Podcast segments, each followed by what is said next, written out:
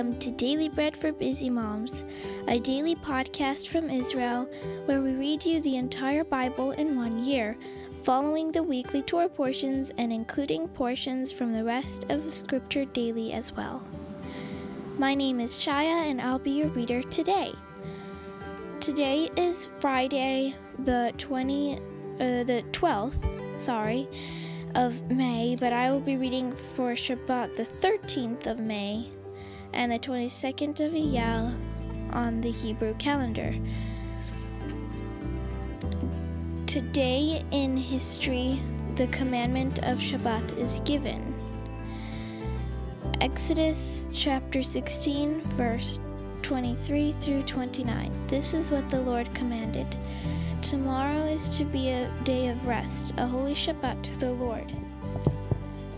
So bake what you want to bake, and boil what you want to boil. Save whatever is left, and keep it until morning.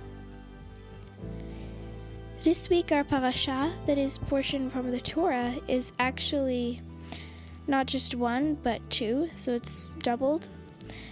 And the first is called Behar, which means on the mountain and the second is called Bechukotai, which means in my statutes. And today's reading will be Leviticus chapter 27, verse 16 through 34. And this is actually the end of the book of, of Leviticus or Vayikra. And so today's uh, parashot will be the last in this book.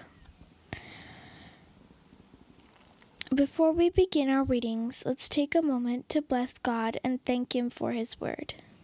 Blessed are you, Lord our God, King of the universe, who gives the Torah of truth and the good news of salvation to His people Israel and to all peoples through His Son, Yeshua the Messiah our master. If a man dedicates to the Lord part of the field of his possession, possession, then your valuation shall be according to the seed of it. The sowing of a homer of barley shall be valued at fifty shekels of silver. If he dedicates his field from the year, year of Yovel, according to your valuation it shall stand. But if he dedicates his field after the year of Jubilee, then the Kohen shall reckon to him the money and according to the years that remain to the year of Yovel. And an abatement shall be made from your valuation. If he who dedicated the field will indeed redeem it, then he shall add the fifth part of the money of your valuation to it, and it shall remain his. If he will not redeem the field, or if he has sold the field to another man, it shall not be redeemed any more. But the field, when it goes out in the Jubilee, shall be holy to the Lord as a devoted field. It shall be owned by the Kohanim. If he dedicates the field to the Lord which he has bought, which is not the field of his possession, then the Kohen shall reckon to him the worth of your valuation up to the year of Yovel, and he shall give your valuation on that day as a holy thing to the Lord. In the year of Yovel, the field shall return to him from whom it was bought, even to him whom the possession of the land belongs. All your valuations shall be according to the shekel of the sanctuary, twenty gerahs to the shekel. However, the firstborn among animals, which belongs to the Lord as a firstborn, no man may, dedicate, whether an ox or a sheep. It belongs to the Lord. If it is an unclean animal, then he shall buy it according to your valuation, and shall add to it the fifth part of it or if it is not redeemed, then it shall be sold according to your valuation. Nevertheless, no devoted thing that a man devotes to the Lord of all he has, whether of man or animal, or of the field of his possession, shall be sold or redeemed. Everything that is permanently devoted is most holy to the Lord.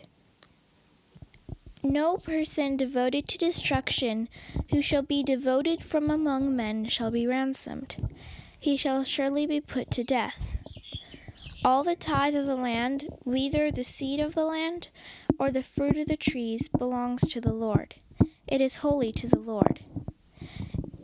If a man redeems anything of his tithe, he shall add a fifth part to it, and the tithe of the herds of the flocks, whatever passes under the staff, the tenth shall be holy to the Lord.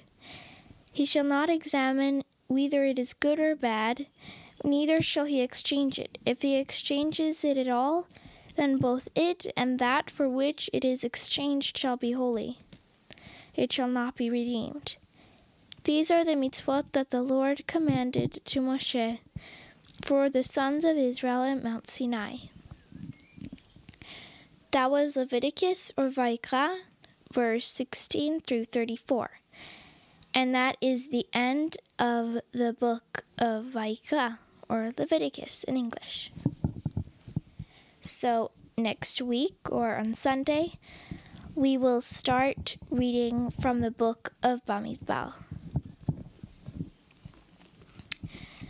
Today, our portion from the Haftarah will be Jeremiah chapter 16, verse 19 through chapter 17, verse 14. The Lord, my strength and my stronghold, and my refuge in the day of affliction. The nations will come to you from the ends of the earth and will say, Our fathers have inherited nothing but lies, vanity, and things in which there is no profit. Should a man make to himself gods, which yet are no gods? Therefore, behold, I will cause them to know, this once I will cause them to know my hand and my might. Then they will know that my name is the Lord. The sin of Judah is written with a pen of iron, with the point of a diamond. It is engraved on the tablet of their heart, and on the horns of your altars. Even their children remember the altars and their Asherah poles by the green trees on the high hills. My mountain in the field I will give to your subsistence and your treasures for a plunder, your high places because of sin throughout all your borders. You, even of yourself, will discontinue from your heritage that I gave you. I will cause you to serve your enemies in the land which you do not know. For you have kindled a fire in my anger which will burn forever.